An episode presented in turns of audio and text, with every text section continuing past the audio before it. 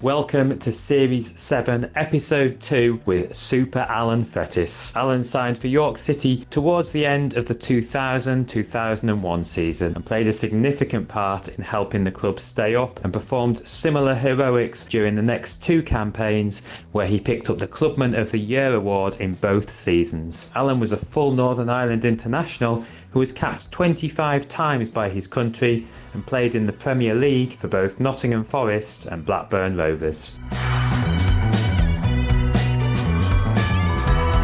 This podcast is proudly sponsored by York City's club historian and author Paul Bowser, whose new book, Bootham Crescent A Second Home 1960 to 1993, is now available. Contact Paul via email on minstermanbooks at outlook.com. Minstermanbooks at outlook.com for more details.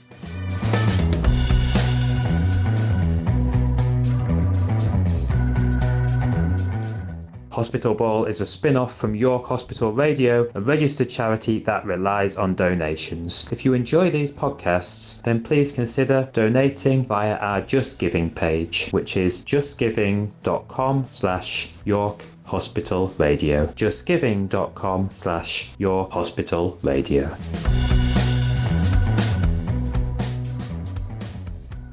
Okay, Alan, great to speak to you, and, and of course, lots of York City to discuss. But first of all, what, what made you want to become a goalkeeper? Actually, I didn't. Like Ross in his podcast, I think every goalkeeper has this urge that they want to be outfield players. But there comes a point when you know you're not good enough, so you go and goal. But um, it was primary school. I think I was an outfield player, but I also went in goal when I was playing with my mates and things like that. And we knew for the next day, the school game, we were going to be short of a goalkeeper. So I, I said, "Look, I'll do it. I'll jump in goals, no problem." Oh, yeah, that'll be great. Yeah, great. Anyway, and I quite enjoyed it. It was good, but I still wanted to be an outfield player. So I continued to play outfield, go and goal, and then it sort of became more and more where you go and goal because you're quite good at it, apparently. And I, but I still wanted to play outfield, and I still played outfield on the streets with your mates and things like that. And it was only really, I think I was about 14 every summer, Northern Ireland used to have these camps. One year it'd be up at Coleraine and the next year it'd be in Belfast. I remember walking out at Coleraine and I was under 14 and I spoke to the coach and I said, Look, I play outfield as well. I'm not just a goalkeeper. You know, would you let me play outfield? It's like, Yeah, okay, we'll, we'll, swap you around. So I played in goal and did okay. And, and he says, Okay, swap the goalkeeper. Alan, you come and play outfield. And I was playing midfield and I was up against Neil Lennon. And at that point, I realised, I think you're going to be a goalkeeper, Fred, because I was so far away from him, nowhere near him. I couldn't get near him. He was passing the ball right. He was just so much better than me. And I thought, yeah, I think it's time to, to choose goals. I think I read that Pat Jennings was a bit of an influence of you, was he, growing up?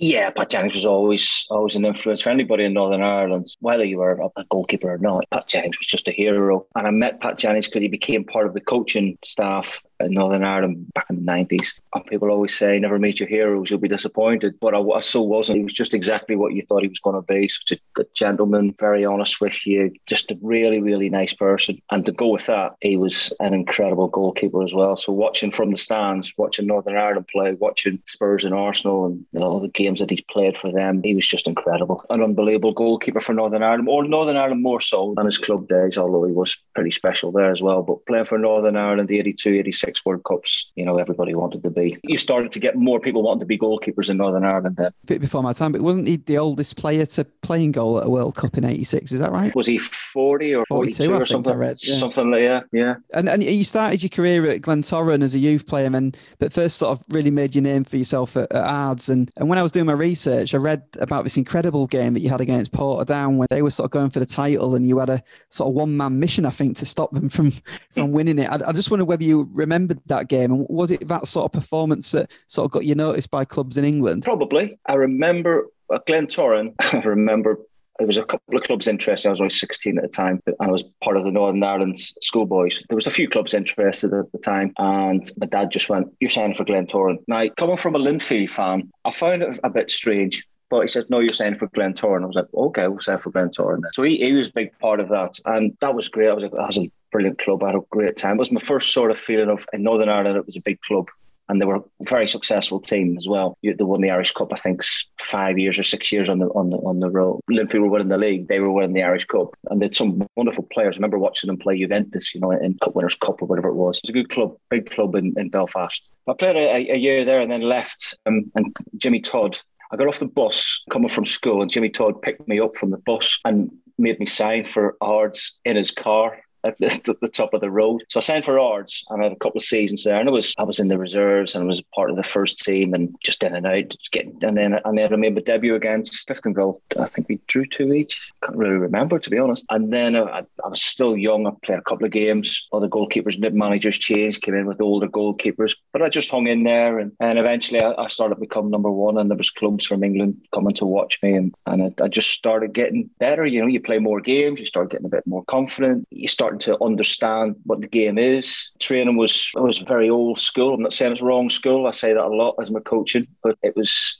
the coach just to get you, just beast you in the corner of the pitch. You know, we trained at Castlereagh Park. We had to put the lights on of the stadium. Stadium. There was one stand shining across to the park, and then a guy would come out of his shed and like an outside light. We must have got from his house, or I don't know, it was like a headlight from an old car or something. He had one of those, and that's what we trained. It's not like it is today, where there's got like you know decil pitches for you know under 11s and things. That's how it was. And that game in particular, I was reminded of that because we had a, one of our our, our lads on loan, Jacob Carney, on loan at Portadown. So I went to I went to watch him a few months back, and this guy he worked for Portadown, sat at the back of the stand, and he says, "Can you remember that game back in 1991 or 1990?" I can't remember what it was. I went, "Yeah, I do. Yeah." And he goes, "You were incredible." He says, "You nearly lost us the league that year." I said, "I what are you talking about?" He said, I, mean, "I can remember," and he showed me some clips on his phone. I went, "My goodness, that was the first I'd seen it back." I thought, "Yeah, we made some saves." I didn't realise I'd, I'd played that well. You know, I've made a few saves and I did okay because I always remember the goal that they scored in the 90th minute or 94th minute. And it was a corner. And I remember Tommy Lehman went, Fitz, just come for this corner. Come and catch it. Now, you know, we'll be finished. And I went, right, okay. And I came and I missed it. I got nowhere near it, and they scored from it. I was, I was devastated because it, it just killed everything that you'd done, and that just one lapse of concentration, just for me, ruined everything. But still, people still talk about it at Portadown, which is which is very nice, I suppose. I was reading, I think it was in the Belfast Telegraph. I think it was like an archive article, and it, it just reminded me of some of your performances for York City later on, which uh, we'll come on to. I mean, 1991 was a real sort of breakthrough year for you, wasn't it? And, uh, you know, Hull paid £50,000 to sign you, but you also made your debut for, for your country away to Denmark in a European qualifier. I mean, how, how proud were you to play for your country? Oh, uh, immensely. Um, that goes without saying, playing for your country. It's an incredible feeling because it was only a few months previous to that. I'm sure lots of people people said this the same story, but that you're standing watching Northern Ireland play, thinking, oh, it'd be great to play for Northern Ireland. And, you know, we're not the biggest country in the world, but it's your country, you know, mm. and to watch Pat Jennings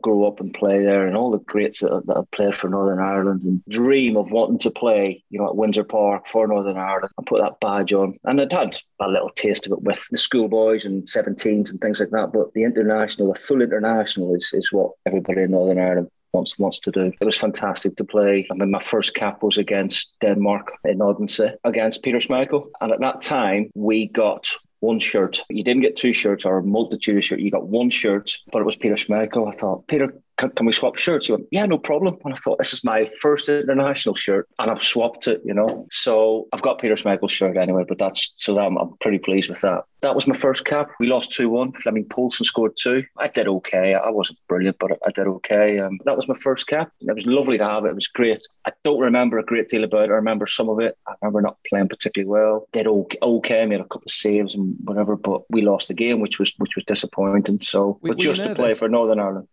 Yeah, I was, yeah. Yeah, I was was one of those players who I always got nervous before a game, no matter what game. I, I got to the point where I didn't like not having that little bit of apprehension and not knowing what's going to happen. I didn't like that because I sort of I wanted that. I wanted to you know make sure that I was just living on the edge a little bit. Was sort of part of your routine of because I think Russ said you were quite meticulous in your in your prep. And was that part of it? Almost being nervous. Yeah, it probably was. Yeah, I was. I went through stages in my career. I ended up being so superstitious about everything. It, it took over basically everything that I did. My week's training, how I lived my life. You know, just stupid little things like, you know, I'd have to have a banana before I went to bed on a Friday night or, or a bar of chocolate. And, then it was like a bar of chocolate as well. And then it was two bars of chocolate and, and a banana. And it was all, it was loads of things going on. So it's, I think lots of players are like that. They, if they play well, they'll do the same routine. But uh, yeah, I was I, I, was quite meticulous with training. I found that eventually, as as you go through your career, you find what works for you and you find what doesn't work for you, and you try and discard that. But the more things you try, you end up whittling it down to I like this. This works for me. I'll just do this, and I just dragged Russ along with me, which was great. So he was quite happy to do it. So just going back slightly to the Denmark thing. I mean, they didn't qualify from that group, but they ended up getting in through the back door, didn't they, to the Euros, and ended up winning it. So you, your first cap was against the future European champions. That's right. Was it the Yugoslav War at the time, something like that? Yeah. yeah. So yeah, that was the start of, I suppose. I mean, that was I made my, my league debut. I think a month before. Called up and and then never played, and then got called up and played. And it was at that time. Funny enough, we were talking about it the other day. My wife and I. She was my girlfriend then. She came across from Belfast, and we were living in digs, I suppose, and with his family. We were living in a loft up a ladder into a loft. There's no heating and a blow up bed. And I was an international footballer. I was there until until December, till we could afford to actually move out and manage to rent a place. Runs nicely into the next question, actually. I'd put that that, you know, you were about 20 years old when you had signed for Hull. And was it difficult moving away from home? And I, put, I presume you moved on your own, but obviously you didn't. But was it difficult for you at that age and going into a, a club that obviously had a lot bigger attendances, I imagine, than, than, than Ards did, and a dressing room probably full of quite senior pros? Not really. I was quite excited about it. It wasn't a big wrench for me to leave. It was what you always wanted to do. I'd been on a lot of trials. What I'm with it with the whole thing, I'd been on a load of trials from 15. I've been across I've had the Halifax, Everton, and Watford,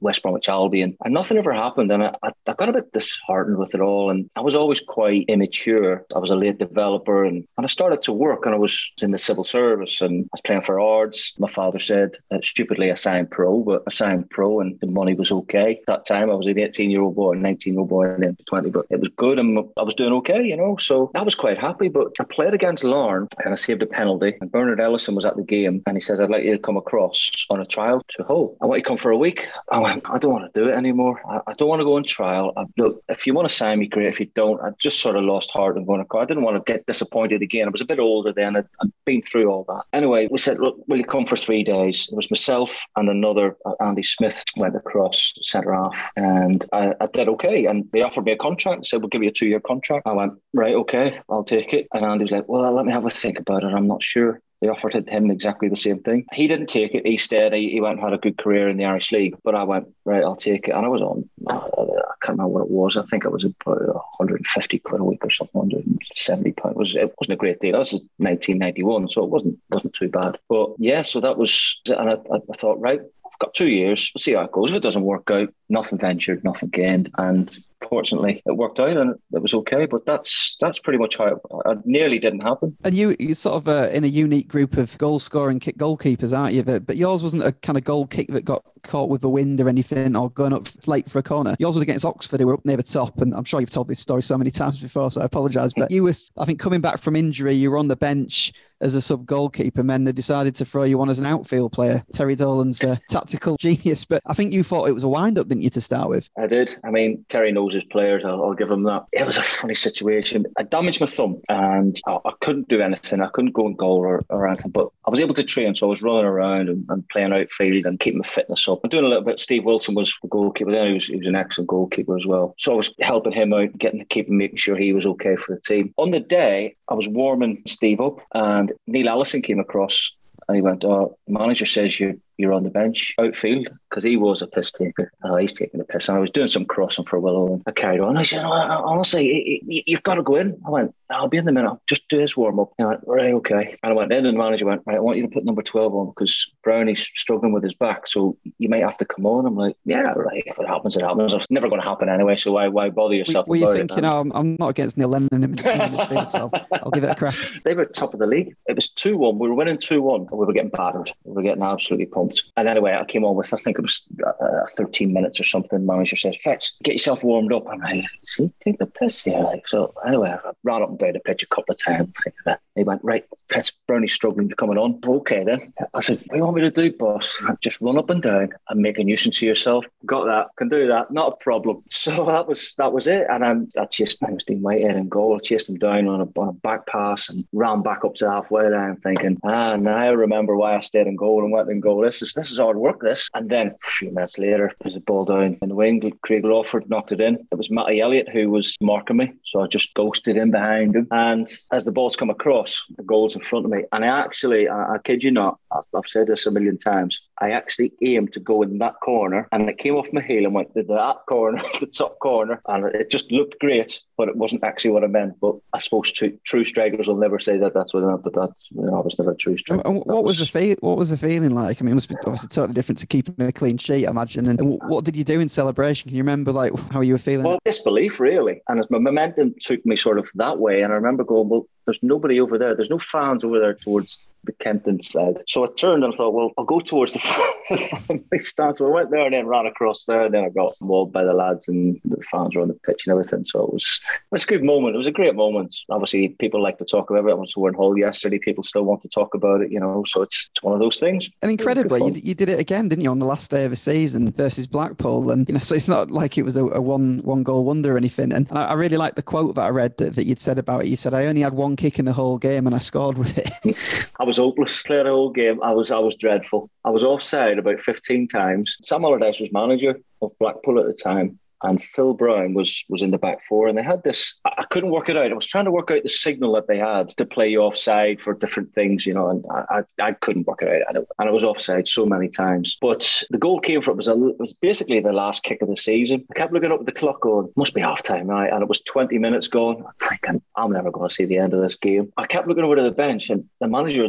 he was not taking me off. I, there was just nobody warming up. The, the, problem was we had a small squad and there with a lot of injuries, and we basically went down to bare bones, you know. And that was the reason why I played. Believe you me, it wasn't because I was any good in training. There's nobody else, and it was just a cross to the far post. Matty Lund challenged the goalkeeper, and the ball just dropped. You just couldn't believe it. I mean, uh, six yards out in the middle of the goal, and the centre half dropped off to the line. I thought, is this really happening? just and I just I just leathered it as hard as I could, and it went in. And and that was it. That was a goal as well, which is Sam Allardyce defence, isn't it? He was sort of known for a strong backline, and you and you've scored against it. I mean, there, there were testing times, weren't there, for Hull? I think off the pitch, you know, financial issues, and I think you were the last sort of money that Hull City had paid for a player for a number of years. I mean, did that sort of make you quite close knit as a group of players? It did. It definitely did. There was no big earners. There was no egotistical players. They were just good, honest players who, who just worked hard every day. And I think having a small squad, you do get closer and you would have a night out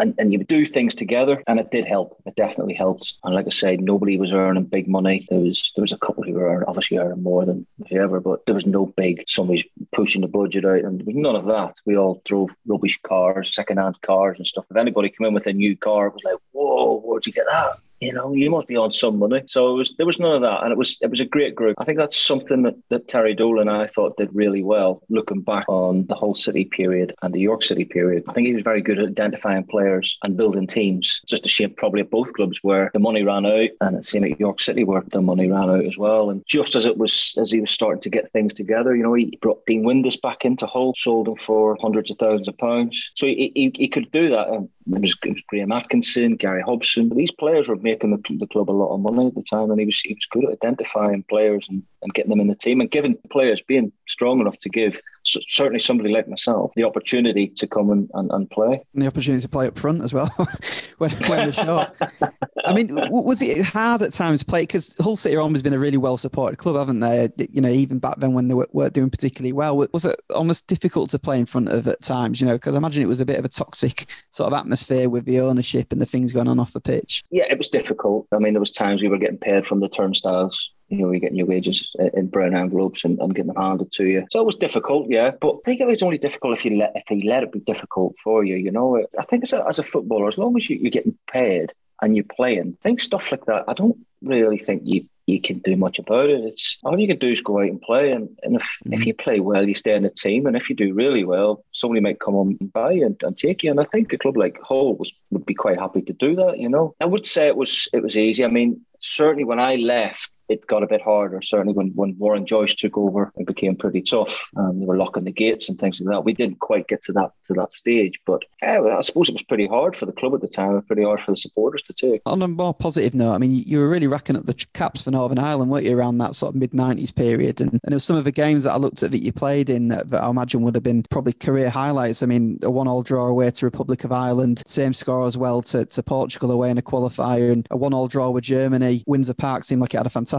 atmosphere from the sort of YouTube clip that I watched. And you playing against, you know, like Safiga, Klinsmann, Rui Costa. It must have been a real positive period in your, in your career from a personal point of view. It certainly was, yeah. I remember certainly those three games that you mentioned. The Republic of Ireland game was amazing atmosphere. There wasn't very many Northern Ireland fans. I think it was really only family that were allowed in at the time for, for obvious reasons. That was a brilliant game. Uh, the atmosphere was incredible. It really was. It was noisy, just everything you wanted from a, a football game. You can imagine what a, a, Manchester derby would be like, or it was just it was fabulous. And to, to get to draw, we actually went behind one 0 Niall Quinn scored. It was Ian Dowie, I think, scored the, yeah, scored the equaliser. Yeah, wonderful game, and, and we, we, we did pretty well. The Portugal game for me stood out as as performance wise uh, as probably one of the one of the best of, of my career. Still think I should have probably got the goal, but it, it was just one of those games games where everything goes well for you, make some really good saves, you come for your crosses. It was just a goes right for you, you know, on on the mm. night. That was an incredible, incredible experience. That was, that was a wonderful game, wonderful performance, and one that probably one of the best games I, have had in my performance, or certainly stands out in my mind as as one of the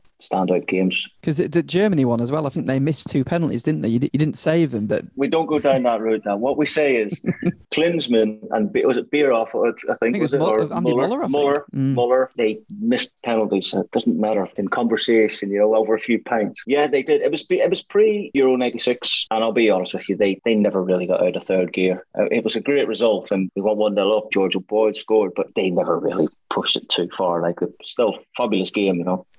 And another one where you've you've sort of played against the future Euro winners, weren't they? They won it that that year. That's right. Yeah, yeah. Good omen for these these countries. I mean, you signed for Nottingham Forest for two hundred fifty thousand pounds in January nineteen ninety six after a loan spell at West Brom, and obviously with Hull in such financial difficulty, I, I guess you were always going to move on. Was it your ambition always to sort of try get to play at the highest level possible, you know, in the Premier League? Yeah, it was just to get that opportunity. I didn't know if I was going to be good enough to play in the Premier League, but I just wanted that opportunity to see if I was, and it came an opportunity but it was it was always going to be as a number two. I was signed as a number two to, to Mark Crossley. Tommy Wright was there, funnily enough. Tommy, unfortunately, always seemed to get pretty serious injuries or long term injuries or injuries that kept him out for a, a, a long period of time, which is unfortunate because he was a, a, wonderful goalkeeper and did so much for me at Northern Ireland. Just watching him how he trained, It, because at Hull we didn't really have a goalkeeping coach. I think Rod Arnold came in once a month or something. So it's basically me and Steve Wilson doing it. So anytime I went away with Northern Ireland, he was at Newcastle. He would come in with all these different exercises and things to do, and so I'd take them all back and we'd do them. You know, so just watching him and him taking the sessions at Northern, because he didn't have a goalkeeping coach at Northern Ireland either. So uh, things have moved on now. So he was really important for me. So it was always going to be a number two at, at Nottingham Forest. But I just wanted that chance, you know, to, to, see if I was good enough. So I played a few games. I didn't play many. I thought I did okay. I think you played the last four games of the following season. I think you made your debut at Elland Road against Leeds, and I think you seemed to do okay in the in the first three games. And I think you played Newcastle on the last day of the season, and the team were 4 0 down at half time. I looked at the, the, scorers that day Alan Shearer, Les Ferdinand, and Faustino Asprilla. So they're not a bad forward line had to face. But Forest were bottom of the table, weren't I mean, I, I wondered whether that was a, a, good spell in your career or a tough spell. It, it, sounds like you learned quite a lot from that spell at Nottingham Forest. Can't say I, I flourished there, I have to say. I didn't enjoy it as, as, as much as what I thought. The training was different to what I was used to. It was still quite the Cloughie way. They didn't do an awful lot of training. It was all about the games and it was it was still that way. But they had good players as well, you know, so they didn't need to do. They knew how to train. They knew what they had needed to do. And obviously, Stuart Pearce was there. Uh, Stuart Pearce became the manager during my time there as well. It was just a different training way, different training methods, different to what I was used to. I couldn't quite get my head around it. And when I played in the reserves, I didn't play particularly well and it didn't settle into the, the environment as well as what I would have wanted to do. And then the managers changed. I think Frank Clark left Pearcey took over and Pearcey left in. Uh, Harry Bassett came in and he made different changes. So I knew it wasn't going to work. So I was probably then looking to, to get another way out to go and play football somewhere else. And fortunately enough, Blackburn needed a goalkeeper and a similar sort of situation. John Filan was playing. I think Tim Flowers got injured. John Filan was playing. Then he got injured against Sheffield Wednesday, and I got a phone call to say that they were interested. They were coming to watch me. I was playing a reserve game, I think, at Aston Villa, and I did okay. And then they did a deal, and I went up to Blackburn. Yeah, and I think I read somewhere that you said that Blackburn was probably the best club of your career. Why was that? What What was it about Blackburn that, that you really liked? I loved the training. It was exactly what I wanted. It was it was hard. It was it was intense. There was loads of volume to it. It was it was really good. I really enjoyed it. I thought Tim Flowers at it was incredible incredible goalkeeper, incredible work ethic. And I thought I trained hard. I thought I wasn't a bad goalkeeper. The first week I'm watching him thinking, I am so far away from this. It's untrue. And it was great to see because when I was at, Forest, Mark Crossley was fabulous goalkeeper, don't get me wrong, incredible goalkeeper, but wasn't the best trainer in the world, naturally talented and used that did enough, did enough what he had to do in training to get him through games. He played most of the games, and that was his training. But Tim was just like a machine, and he was so good. He was an incredible goalkeeper and, and a great guy as well. So that made me think, oh, I need to get better because he's going to be expecting me to serve balls at him that, that he wants, and I've got to get better. And I did. And I think if it had been the other way around, if I went to Blackburn first and then Forest, I think my career would have been slightly different. But it is what it is. And being there at Blackburn, I thought the training was fantastic. I thought Roy Hodgson was, was an incredible manager. He's so structured. I think, and I've said this before, where you often find managers are either man managers or really good coaches. Very few that can do both. And I thought he did that really well. He, he seemed to manage players really well. He's a good coach. He took all the training. He was very good. It was unfortunate we had a period where you know we didn't do so well, and he and he, he lost his job. And then Brian Kidd came in. First two games of Brian Kidd's reign, I played two clean sheets, thinking, here we go. This this is my chance. And then never played again. That's really interesting because that's exactly what I've got written down here. That I found this website where, where you can see literally every time that you've played, like when you've been on the bench, when you've not been in the squad. And those two games were there, for Charlton and someone else, wasn't it? That they were 1 0 and nil nil. I think it might have been uh, but Newcastle, actually, the team that beat you 5 0 for Forest. And I, I couldn't understand why that was. And I was going to ask you, you know, was it was it that you were injured or obviously you weren't? So did, did you start becoming quite disillusioned then after that? Once you, you played, obviously, you know, you'd done all you can as a goalkeeper, keep a clean sheet and, in two games and then not had the opportunity again? I wouldn't say disillusioned, no. I disappointed, yes. Uh, I remember Brian taking me to the side and said, Look, you've done really well. You two clean sheets, but I'm going to play John. It was John Filan. I'm going to play John. And I was like, All right, okay. He said, But no, you keep, keep working. On you've done great. I'm really pleased with you. I'm like, okay. So what, what can you do? You're disappointed, but I wouldn't be at the, to the point where I would let it affect my training at the time. I certainly wouldn't do it to John. He needed me there to support him he supported me, so why should it be any different? And the, and the other goalkeepers as well, of course. So that was okay. And I, I, I thought Brian Kidd was a fantastic trainer. Some of his training methods and practices were fantastic. I loved it. it I used to really love training. It was the games that I found pretty difficult. Training was, was brilliant. I really enjoyed it. And obviously, he lost his job as well. And Tony Parkes came in. I think the last six months, the disappointment then just faded, and then it, just, it was disillusionment. I, I probably put it down to I, I lost my head a little bit, and I probably said a few things in the press when I left that I, I, regret because Blackburn were good to me and I really I really enjoyed it. And but it was just those last six months when I went from being number one and playing in two clean sheets and thinking, oh, I've got a chance here, to not really doing anything wrong and then ending up fourth choice because then Tim Flowers had left, John was number one, Alan Kelly came in, then Max came in, and I ended up fourth choice. I'm like, well, how's that happened? I haven't done anything wrong. And then that's when I started, my head went, and that's when I, I just I'd had enough. And I think at that point, I just wanted to play football again. I just needed to get away and just play football. I didn't care where. I had a couple of offers from, from other places. I didn't care where. And then Terry rang me and, and said, Would you like to come to York? I think they were bottom of the league. And I think, Well, I was playing Premier League not so long ago, and now I'm going to the bottom of League Two. I didn't care. I just wanted to play football. Yeah, the club were in free fall, really. I mean, they, they were sort of massively in danger of dropping out the Football League, one win in 15 games, eight points from 45. Got it written down here, but it almost felt like, despite all that, it maybe was the perfect move, wasn't it? You know, Uh, you were helping out an old manager who you obviously did well for at Hull City, and, and, and you in, indeed were getting some game time that you, that you kind of missed out on. So, would you have signed for York if it had not been for Terry? Probably not. No, if it had been a miser, I didn't know. I probably probably wouldn't. I owe a lot to, to Terry Dolan for taking a, a chance on me, twenty. You know, a very naive kid, really, coming across to, to England. Again, he gave me another opportunity to, I suppose, resurrect my career a little bit. I probably wouldn't have, no, but I'm glad I did. I, I remember being at your debut at Peterborough at London Road and, and we lost 2 0. And I, I, remember on the train on the way home just thinking, we are getting relegated. You know, it was, you know, you didn't have a chance with either of the goals, but it, it was just such a, a sort of turgid performance and it didn't, it felt like there was no light at the end of the tunnel. But I mean, you kept eight clean sheets in 13 and, and really marshalled that defence because there's a couple of young lads, I went to Mark Bower, we got on loan from Bradford and Pete Hawkins from Wimbledon and Peter Swan was the old head in there, wasn't he? But did you start to sort of enjoy your football again? Because it was a really good end to the season that for York City. I mean, we were really, really difficult to beat. It was. I, I didn't enjoy the first game. I've never enjoyed playing at London Road ever. I've never had a good game there. So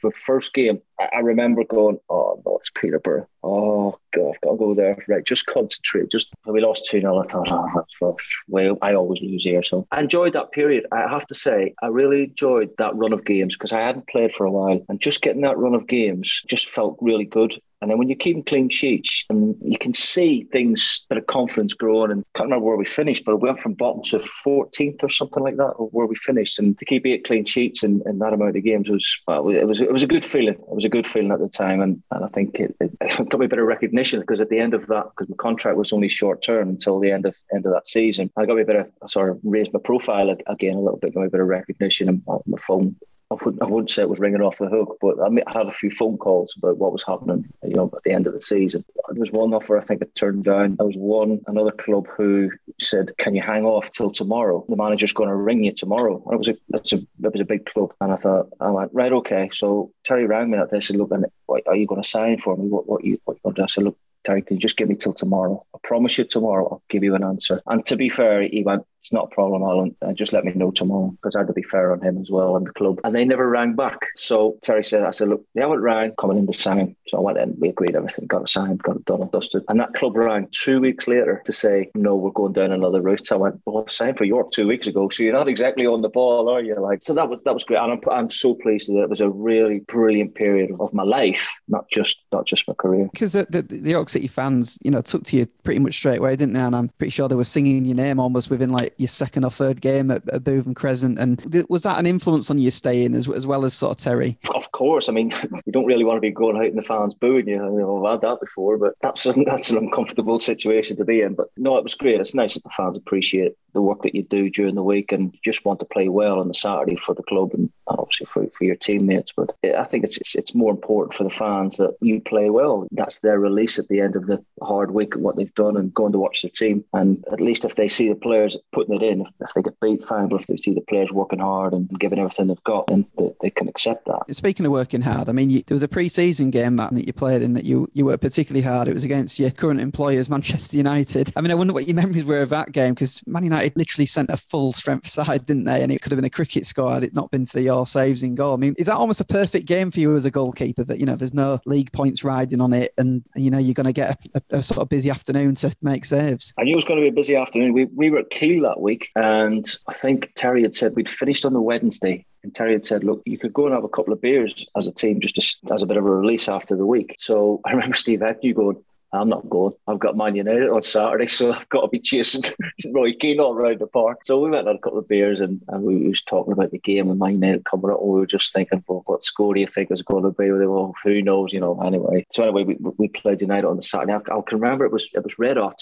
the fans were all over the place. It was, it was a great day, brilliant game it was. I just remember them always trying to chip me. I think Giggsy was trying to chip me, and I think Beckham, David Beckham had tried to chip me as well. So it was a brilliant game. I mean, that they, the midfield that day was David Beckham, Paul Scholes, Roy Keane, and Ryan Giggs. I think when I spoke to uh, Mark Sullivan when I came down here, I was I was actually trying to get it get it off MUTV. I eventually got it, and I think Mark says, "Well, that's the best midfield that Man United have ever had." It's an argument for Man United fans to have. I remember Roy Keane just running the whole game. He was incredible that day. I think that was one of those periods where watching the documentary where he was going away to Italy and close season and doing a fitness program and diet and everything and coming back, he was just a changed character from from what he was ten years previous. And he was amazing that day. He was he was incredible, getting the ball off Raymond, Van der Gouw and goal. And the next minute he was having a shot. He was fabulous that day. He really was. He was the only one who scored, wasn't he? He got got two that day, and I think you, you stopped him scoring a hat trick. I think late on as well with a, with one of your many saves that that game. I mean, I, I felt as a fan, sort of the way that the, the team had ended the previous season so strong, and then signing like likes of Peter Duffield, who was a proven goal scorer at the level. I felt that we, we'd probably challenge, maybe naively, really, as a looking back, and,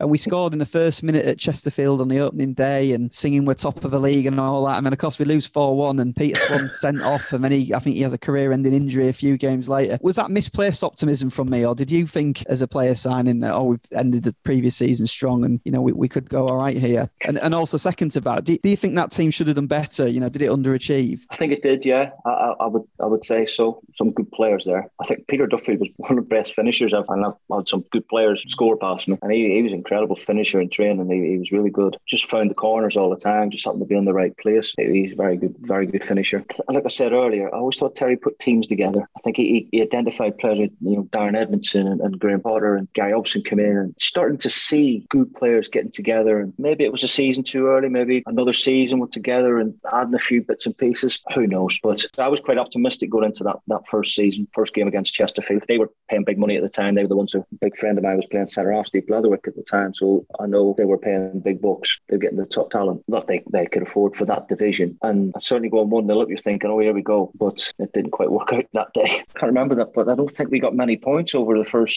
sort of five or six games there. Then it becomes a bit of a hard slog. Then then it becomes, oh, are we good enough? What's what's missing? What's this? And then so it was probably yeah, wasn't the start. I don't think that we were we were expecting that season because there were some quite big characters weren't there around that time as well. I was looking sort of Barry Conlon, Kevin Hume, Mark All quite big personalities on the pitch. Was that similar off the pitch as well? Yeah, it was. I think probably that time the manager still wanted to move a few out. I think there were too many in the dressing room that he didn't want there that were having an influence on things, and, and he was trying to move them on and found it difficult to move them on. Obviously, contracts or maybe they weren't good enough or whatever. For whatever reason, he wanted to move them on, and they were still there, and that possibly hindered the, the progress of the team. Maybe there wasn't enough money for Terry to, to wheel and deal and bring more players in that he wanted. Who knows? I don't know what goes on behind the, the door in the, in the manager's office and with the chairman and things, but I know Terry was always trying to push things and, and trying to, to get the better players that he thought would help the team. But obviously, things go on in boardrooms that you not you don't know much about. Because the team went on on a really bad run, didn't they? They were bottom of the league on the 17th of February, lost 3 0 at home to Exeter. And I, I remember thinking, leaving mm. Bootham Crescent, thinking, I don't think Terry will be manager on, on Monday morning. And then Tuesday, we won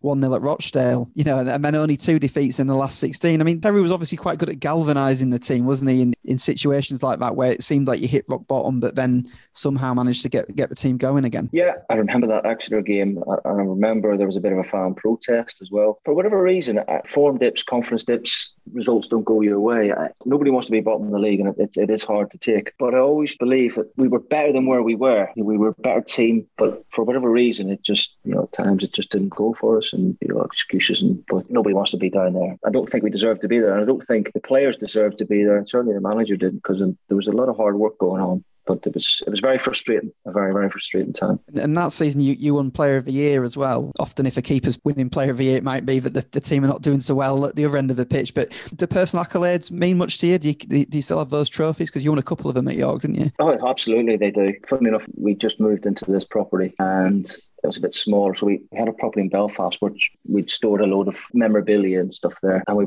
brought them all over to here. We sold that place and brought them all here. So they're still sort of sitting around rooms and boxes and things. And my wife's Joanne, she's like, what are you doing with this stuff? What are you, what are you doing? I said, well, can't keep it. You can't you can't be disrespectful to these clubs. I still got my awards, Club Man of the Year, Player of the Year, whatever it was in 1991. Still got that, and still got yeah, still got a lot of stuff. Got my shirts downstairs, my York City shirts from back in the day. So um, I keep all that stuff, much to my, my wife's dismay. I mean, 2001 2002 season, you know, not too dissimilar in terms of sort of inconsistency, but I remember there was one game that, that season that you played against Luton Town at, at home, and uh, double penalty save from Stephen Howard, and I think think he was fighting over the ball, one yeah. of his own teammates. Do, do, you remember that game? We lost that game, I think, didn't we do one? I remember the penalty and saving the penalty, and then it was retaken. And then I watched what was going on, and then they were fighting. Him and another player were fighting over the ball. I just stood and watched it, and I spoke to Steve. Actually, I met Steve a few years ago in Hong Kong, and I said, "Do you remember that?" I says, "Yeah." He says, "Yeah." He says, "I got a right bollocking after that." I went, "What?" said, "What was going on?" He says, "Well, I wanted to, I wanted to take it. I wanted to score." I said, "But I knew you were going to do." I said, "You were that." I said, "You were just like, like oh, I'm doing it," and you put the ball. I said, "You're just going to smash this straight down the middle." I mean, a blind man of Galvin Horse could see this, and I, I just stood still and I, I saved it again. And I think from that, Christian Fox had a chance and the keeper made a save. I think we got a corner from it just because it rebounded off my legs and we broke away and nearly scored. Yeah, and I remember I spoke to Stevie and I went, yeah, I got a right bollocking after for that. He says, oh, manager wasn't happy. I think I, I am not even sure whether he got fined or something. I can't remember, but he. I think I think it was yeah. Joe Kinnear, wasn't it? Who did? Is that who oh, was, the manager was, was the manager, yeah, because he, he did a bit of article in the paper about how he wouldn't be taking penalties again. but I mean, your form around that period, you know, again incredible, and I think every York City fan, you know, sees you as one of the best goalkeepers we've ever had. And was it frustrating to not quite get back in international setup, certainly to play games again? Was that frustrating? Because I think that was always something I remember around the time you were in the press sort of saying that you wanted to do and you wanted to add to your caps. I know like people like Roy Carroll, who was a really good goalkeeper, was playing around that time as well, wasn't he? But was that because of the, the level you were playing at, do you think? Was there a bit of snobbery there? Yeah, definitely. I, listen, I, would, I never ever retired. I got I got retired from Northern Ireland. I don't know who it was, it was Lawrie Sanchez or something. Said, oh, I'll never play for Northern Ireland again. Never spoke to me about it. But um, anyway, I just said it, which is fine. But I knew playing League Two that those chances would be very minimal. And it would only be a case of if somebody drops out, if there's an injury, if there's a crisis, I'd get called up. So I knew it was it would be slim, but you still think, oh, I can still do it. I can still, I can still play. But of course, there's football snobbery there. I think Maik Taylor was a, was ahead of me by then. And like I say, I, I was just enjoying my time. I was enjoying football again. I was enjoying my life. My daughter was born. We were living in York. It was just a great time. Team was, I loved the teammates. Okay, form wasn't exactly great, but just really, really enjoyed being part of that team and that city, how things were going for me personally. Really enjoyed that period of my life. So Northern Ireland, I think I ended up getting called up to go to Estonia or somewhere like that. I can't remember what it was, but knew I wasn't going to play. But always want to play. You always want to play for your country. And if you got that phone call, you've got to take. I know players that they'll get a phone call. They'll go, "Who is it? Armenia."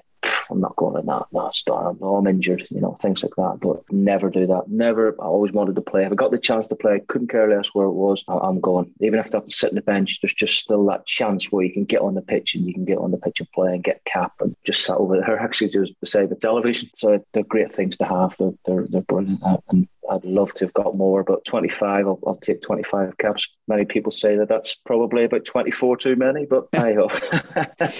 I mean, when, when, I interviewed Russ Howarth, I was really sort of surprised at how sort of close you two were as, as a, a, sort of pairing. Now there's that kind of goalkeepers union, isn't it? But ultimately, you're kind of all sort of fighting over one shirt, aren't you? And it sounds like from your career that Tim Flowers was a bit of an inspiration and, and John Filan as well. And you and Russ were obviously got a sort of blossoming friendship off the pitch. He, he mentioned that, that kind of there was no goalkeeper goalkeeping coach around that time, and and you two would kind of almost do your training drills together. Was that where you kind of got the bug for for coaching? Yeah, even even way back at my time at Hull with no goalkeeping coach. So I was, like I said earlier, watching things, buying books. I think the first book I bought, probably out here actually, is Peter Shilton's goalkeeping book. So it was whenever you at Derby County, had done all these exercises. Half of them were daft, like you know, you, you're kicking the ball off a a roller in the, in the, corner of a field and stuff. But that's what we, we were doing. You know, we were no YouTube. There was no, you were getting videos or you were seeing if there was something somewhere where you get your hands on a book or watch somebody do something or whatever. You, you were just, you were going out to source goalkeeping and how you could make yourself better. And like I said, there was back then, there was no goalkeeper coach. Rod Arnold would come in every so often whenever the club could afford to give him 50 quid or whatever it was a,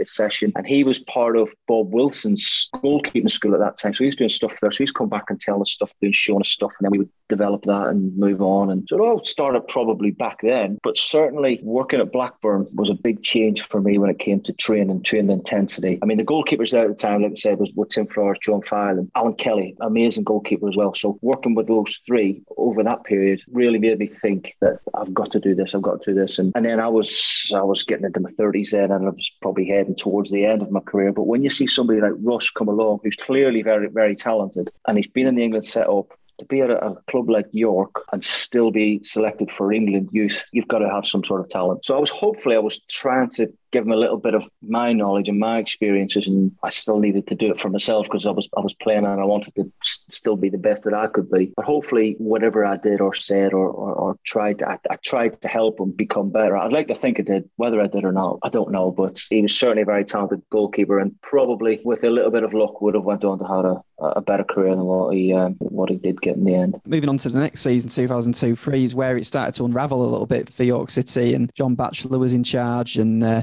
first all, started with, with some sort of very strange signings. I was sort of thinking about your own career that faced people like Bryan Roy, Chris Sutton, Martin Dahlin in, in training, and now you had Rogério firing shots at you, the Brazilian striker. What, what was your impressions around what was happening around that time? And I mean, you'd obviously been through the situation with Hull with the financial issues. How did it compare to what was happening at York? And it was really disappointing. Like I say, if that period, if that didn't happen, I'd have quite happy stayed there until I had to hang my gloves up. I really enjoyed it. I really loved Bootham Crescent, York, fans. That was me. I was I was happy. And that period, just it was just a bit of a circus. You know, there was always something going on. You weren't sure there was badge thing and all that. I remember the I remember John Batchelor coming to me and saying, "I've got an idea." I went, "Okay." We were getting on a bus. We were going somewhere, going away game somewhere. Got an idea. I was like, okay, about your name. I went, about my name? Yeah, I think we could do something with your name and brand it. I went, nah, John, you're okay. And I just got on the bus and I sat down. I thought, what is going on here? You know, it's a football club, and it was just a lot of this trying to maximise. I don't know, making money, whether it was for himself or the club. I had no idea, but it just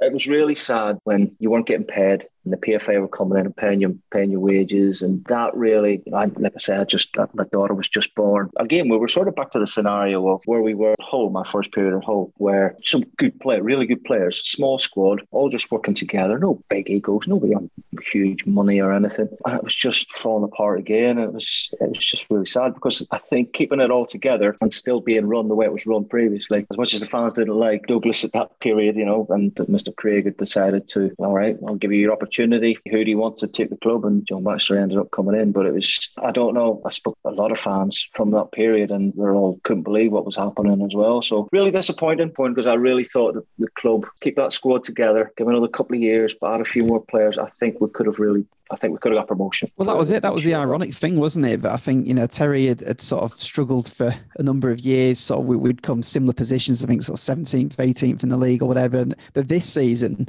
on the pitch was actually going quite well, wasn't it? I think mm. you're near the playoff spots. I think when you, when you moved on. I mean, and did, did you move to Hull almost forced really? Because I've interviewed some players from around that time, like Lee Bullock and, and Jon Parkin, and I think the difference for them was that they were they were living at home, so maybe it didn't matter too much to them in terms of a financial situation. But you would imagine at your, your stage of your career, you had a mortgage, like you said, you had a young family, and and I think you, am I right in saying that you, you could just if you weren't paid, you could just sort of move on and give a week's notice? Is that right? I think if you weren't getting paid for a period of time, yes, you, I think that's what you, know, you were. They were basically in breach of contract. And that's not something I really wanted to do. I took a bit of bad advice during that period when when Hull City came in and said that they wanted to take me I, will be honest, I didn't really want to go. I wanted to stay, but if you weren't getting paid, I, you can't sit around and think, well, when's my next wage packet going to come? Comes a point, I would have been okay for a few months, you know, but after that, you're going to struggle. And, and I thought, well, okay, well, here's an offer here of a two year contract, going to get paid. It's a club on the way up, and they've got a new stadium, and Peter Taylor was manager, so they were they were trying to push things a little bit. So I thought, well, it was an opportunity.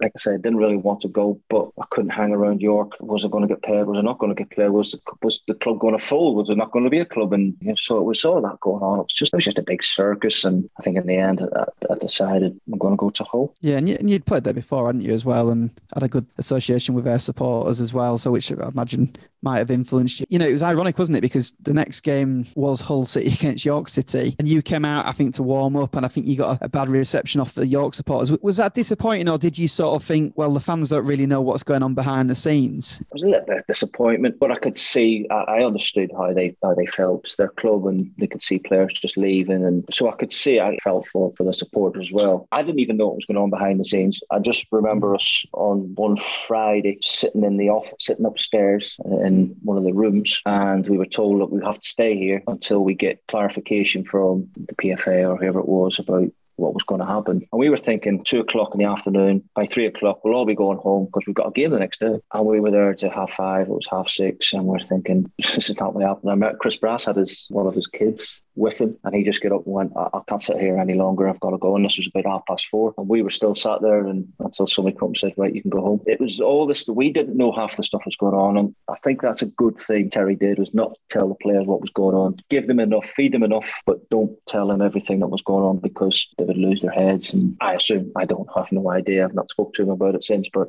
as regards to the reception, a bit disappointing, but I can understand. I completely understood how they how they felt because a year later it was sort of know, all unravelled then, didn't it? Absolutely, yeah. And uh, and by that point, I think you, would only sort of stayed at Hull City here, and I wondered why that didn't quite work out because I think Paul Musselwhite was the number one, wasn't he, around then? Around yeah, time. and he was a good goalkeeper. I mean, I, I spoke to him. He's at Scunthorpe, so he rang me about you know a goalkeeping issue a few months back. So you know we, we keep touch. There's no animosity between me or any of the players at Hull at that time. It just never felt right. It was a different club, completely different club. We were trained at Boothferry Park, obviously playing at the KC Stadium. KCOM, whatever it's called. Now, it never felt comfortable, never felt settled again. Maybe it was a case of, well, actually, I don't think the manager signed me. I think it was uh, the chairman. I wasn't the first choice for the manager. I think he wanted Simon Royce, and then I think he wanted uh, another goalkeeper, which he didn't get. And then I think it was a case of, well, he's available. We can get him for nothing. Right, okay. Well, he wants to come. Let's do it. So there was a few factors in there, a few variables around uh, that that time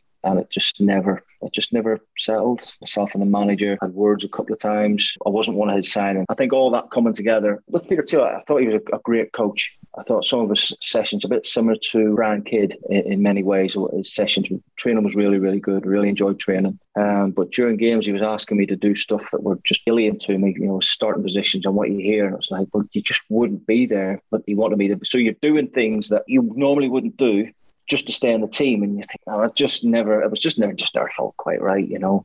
I, I could almost see after a few months that this isn't going to work out and I'll be moving on. So, and I just, like I say, I was getting to that, that period of your career where I'd come from York, which I really enjoyed, and I played loads of games. And then you get into, uh, I'm playing a few more games with them in the team, not in the team. And I thought, I, I, I, just want to go and play games again. I just have got about five years left in my career at that mm-hmm. maximum.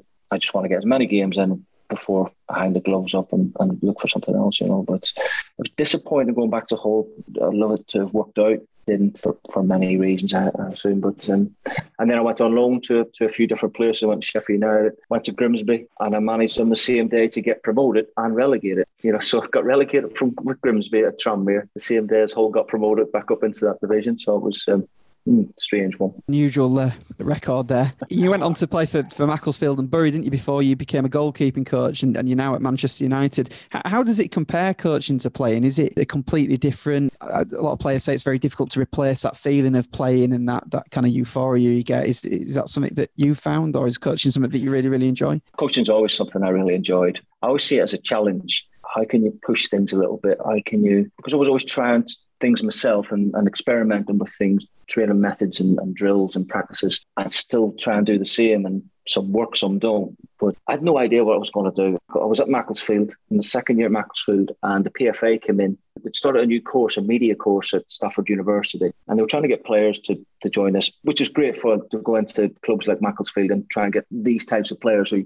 not going to earn a lot, an awful lot of money and need to have a career and, and trying to get them to understand that you need to do have another career after football finishes. So they were pushing this, and it wasn't for me. The media, I, I never liked doing interviews and stuff or podcasts or Zoom meetings and things. Taken. I was never very good at it. I always after after interviews and stuff. I I hadn't said that. I was I never felt comfortable doing it. I thought, well, I'll go and be a PE teacher. I'll go and try that, but I needed to do a degree. I'm not an academic by any stretches. And I thought, well, well so they said, um, well, we do this through Manchester Met. We do this sports science degree. Would you like to do that? I thought, well, all right. So I went to the open day anyway. So, cut long story short, I did a, I did a degree through the through the PFA, which was brilliant, and that opened doors for me to go into the coaching. And then I, got an opportunity. I'd already done my A license in Northern Ireland back when I was the summer when I joined Hull because I actually went back late for pre-season training, which didn't get down too well, I don't think. Done my A license then, so I was I was then started doing my badges and, and you, you start to meet people and then you start to understand networking and this type of thing. And then I, I just uh, I called Dave Kelly, who was at Derby, and said, look, was there anything going at the Derby? Says actually there's a, an academy goalkeeping job going at Derby. You know, I'll speak to Billy. I got the job anyway at the end of it, and this was my chance. Okay, so I was still doing my degree, and I thought, well, if I want to do coaching, this is my chance. And I was working under nines up to under 18s and the reserves at times as well. It was a big job, and it was there was a lot of hours, and there was a lot of different training going on. I was you basically worked seven days a week, and you were working from eight o'clock in the morning to eight o'clock at night and beyond. It was a chance for me to then realize, okay, if this is what coaching's about, this is it. If I, if I get through this, that'll tell me whether I'm going to be a coach or I'm going to have to go and do something else. And I really enjoyed it. I really, really enjoyed it. Unfortunately, Billy got sacked.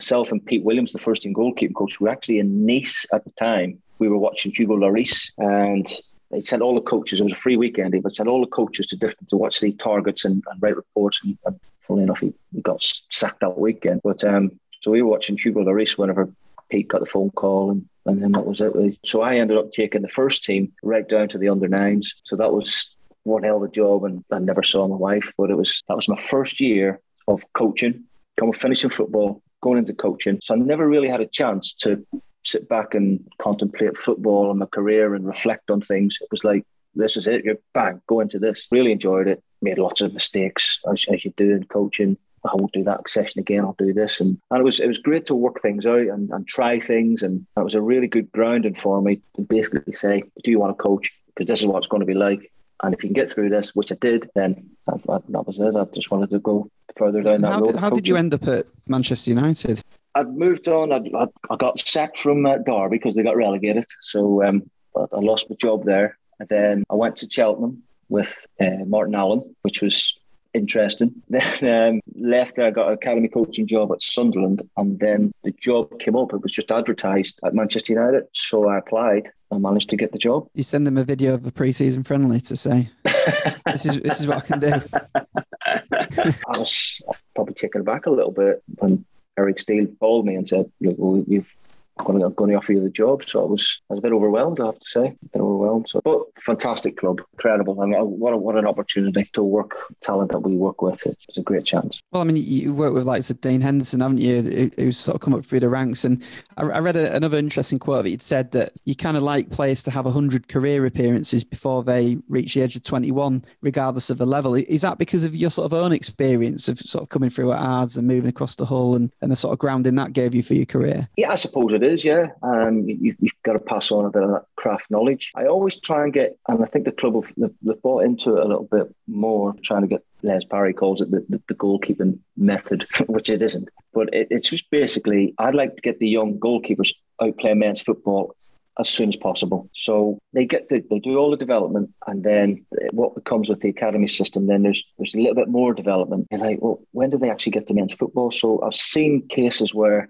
these kids do all this work from nine years of age through to 22, and then they go and play men's football. And it's like, oh, wow, well, I didn't know it was like this, it? So I always try and, and I always said to, to Dino as he's growing up, said, you know, go and play as many games as you can. Get, and, you know, when you're sort of 21, 22, if you've played 100 games, you're classed as an experienced pro then or, or, or, going towards that. You're not a kid coming from the academy system because managers, they'll look at that and go, well, what's he played? He's, he's played 23's football. Well, what, what's that? How do, how do I know he can play in the league? I've got to my job's on the line. So the more games that certainly from from the goalkeeping perspective, the latest one we had out was Jacob Carney, and he went out to he played for Brighouse, he played for Stocksbridge Steels, and he went over to Portadown in in Northern Ireland in January, and he's played probably eighty or ninety games. He's now signed a contract um, with a with another with a really good club, so hopefully he'll go on and have a really good career. So I think it's important for me that players get tested at men's football just for the experiences that, that they're going to face as well. So different changing rooms, you know, different training, different ways of travel. It's not going to be pampered like they do in front of crowds. It's such a big thing. And Kieran O'Hara came through the system. He was he was under 16 when I got to the club under 15, and he was another one. Was he was a late maturer and he had, he different things going on. And, and I was thinking, my goodness, is this, was he an outfield player in goal? And he went out to Trafford FC. That was Northwest Counties or something like that. And his first game was in the FA Cup against Altrincham at Trafford's ground, which is, I don't know if you've ever been, it's a tiny little ground, like a North Ferriby, you know, and there was 2,000 mm. people there. And they were hammering him and they were hanging over the wall and he's getting, he's like, what's going on here? I've never had all this before. And he played really well and they, they won the game and they beat Altrincham in the Cup. So it was a big thing for him. And he went on to play 26 games. And that was the change in him. He just grew up mentally, physically, grew up. He played better. I just feel that it's not a pathway for everybody, don't get me wrong, but it's certainly I feel that players need to go out and play men's football, and that's probably maybe because of my experiences, but I certainly see that it's worked with with other goalkeepers, and it's certainly the pathway that's worked for to help them develop to go and have careers, and and hopefully this next batch of, of goalkeepers coming through will do something similar. Dean Henderson, I mean, he's played literally National League North, which is what the level York City are in now, League Two, League One, Championship, Premier League, and international football. Does that give you a, a massive buzz seeing him get into the first team, knowing that you've been part of that development, part of that journey? Oh, absolutely. That's our job. We're there to help them be the best that they can be. And if we can help them go and have a career, fantastic. If they go and have a career at Manchester United, that's every box ticked. But that's all we can do is, is help them and guide them and hopefully we can push them and, and make them the best that they can be. They've obviously got to have the talent, they've got to have the drive, they've got to do all the work, they've got to listen to you, they've got to take the hits. They do all the work we just try and guide them in, in the right direction. And Dean, he's listened. We've had a few uh, ups and downs with him, but he's such a driven kid, talented boy. He, I'm really pleased that he's got his opportunity because that's all he ever wanted to do when he signed at 14. I just want to play in the first team. I just want, I just want to play there. I just want to be over there. I just want to play there. I'm, go, I'm going to do it. I'm going to do it, and then I'm going to play for England. You know, at 14 as a kid to say that, that was it. He just, he, that's that's it. He's a goal setter, and he's he's achieving his goals. So well done to him. And just a couple of questions to finish off. Best player that you've ever faced as a goalkeeper? I have to say, I thought Alan Shearer was a magnificent player, scored past me, of course. you know, a player, and he's so underrated, with Damien Duff when, when we were Blackburn Rovers. I thought he was just, he just looked knackered all the time, but he had so much talent and skill and speed, and he was just a really good guy as well, you know. And I always thought he was a special player. Obviously Figo, but you, when you play against international players, you only play for that one game. You don't play for many. Mm. But Rui Costa and people like that, there's oh, there's, there's so many you could go. I could say Jurgen Klinsmann, but then he missed a penalty. So yeah, missed penalty. um, and and then just a final question: if if there was any game you could ever go back to in your in your career, you know, you could go in a time machine. What game would it be and why? There was a game, my home debut against Lithuania, drew, and I let a free kick in to my left side, and I should have saved it. I might have won the game, but I'd like to go back to that game. And certainly your first home game for your country, you wanted to go better. You know, you, you wanted to get the win. You want. I didn't have a lot to do that game, but what I did, I didn't do particularly well, and I'd like to go and change that. That would be one game that I would, I would change. There are many games like that, by the way, Dan. There are many games like that, but that's certainly one that just was there any that you'd like to relive that, that you think oh, I wish I could go back and experience that all again because it went so well? Was that would that be the Portugal away game? I guess. Oh, the Portugal, the Portugal game and the Republic of Ireland game at Lansdowne Road. They were fantastic games. They were standout games for me. Brilliant atmosphere, and when you play well, perform well, and I, I loved after the, the Republic of Ireland game, we went for a beer. That's when you could go for a beer after games and stuff, and um, not protein shakes and stuff. You went for a beer. So I don't know if you remember Lansdowne Road. There was a little house in the corner of the stadium. It was like a players' lounge, or it was like a lounge. So we went in there, and all along the bar, there must have been fifty pints of Guinness, nearly topped up, but not quite. And you just went, "Can I have a Guinness?" And they topped it up and give it to you. And it was after the game that little experience, having a beautiful pint of Guinness. Could I go back and relive that, please? I'll come with you, I think. Um, Alan, it's been an absolute pleasure to speak to you. I mean, uh, to say you said you don't like doing podcasts, I, I think it's been a, a, terrific listen to you, and, and, and I really appreciate you giving up your time and giving us your insight into your career. It's been uh, fascinating, and I hope you've enjoyed sort of looking back on your memories, certainly of your time at York City as well. I've enjoyed it, Dan, and for what memories I can remember these days. I mean, I'm, I'm in the 50s now, so the, the grey matter is not what it used to be, but it's been a pleasure. Thanks very much for inviting me.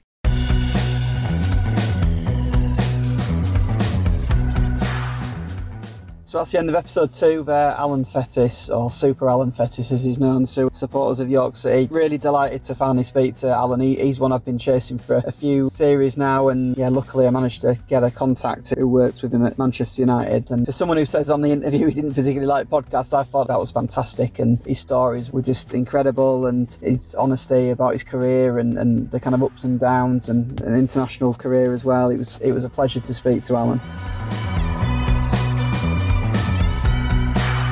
Was also a pleasure to get Paul Bowser to sponsor an episode this series. His new book, Bootham Crescent, A Second Home, 1960 to 1993. it goes without saying, it's an absolute must for York City supporters, full of loads of interesting facts and figures and incredible images from, from that time period.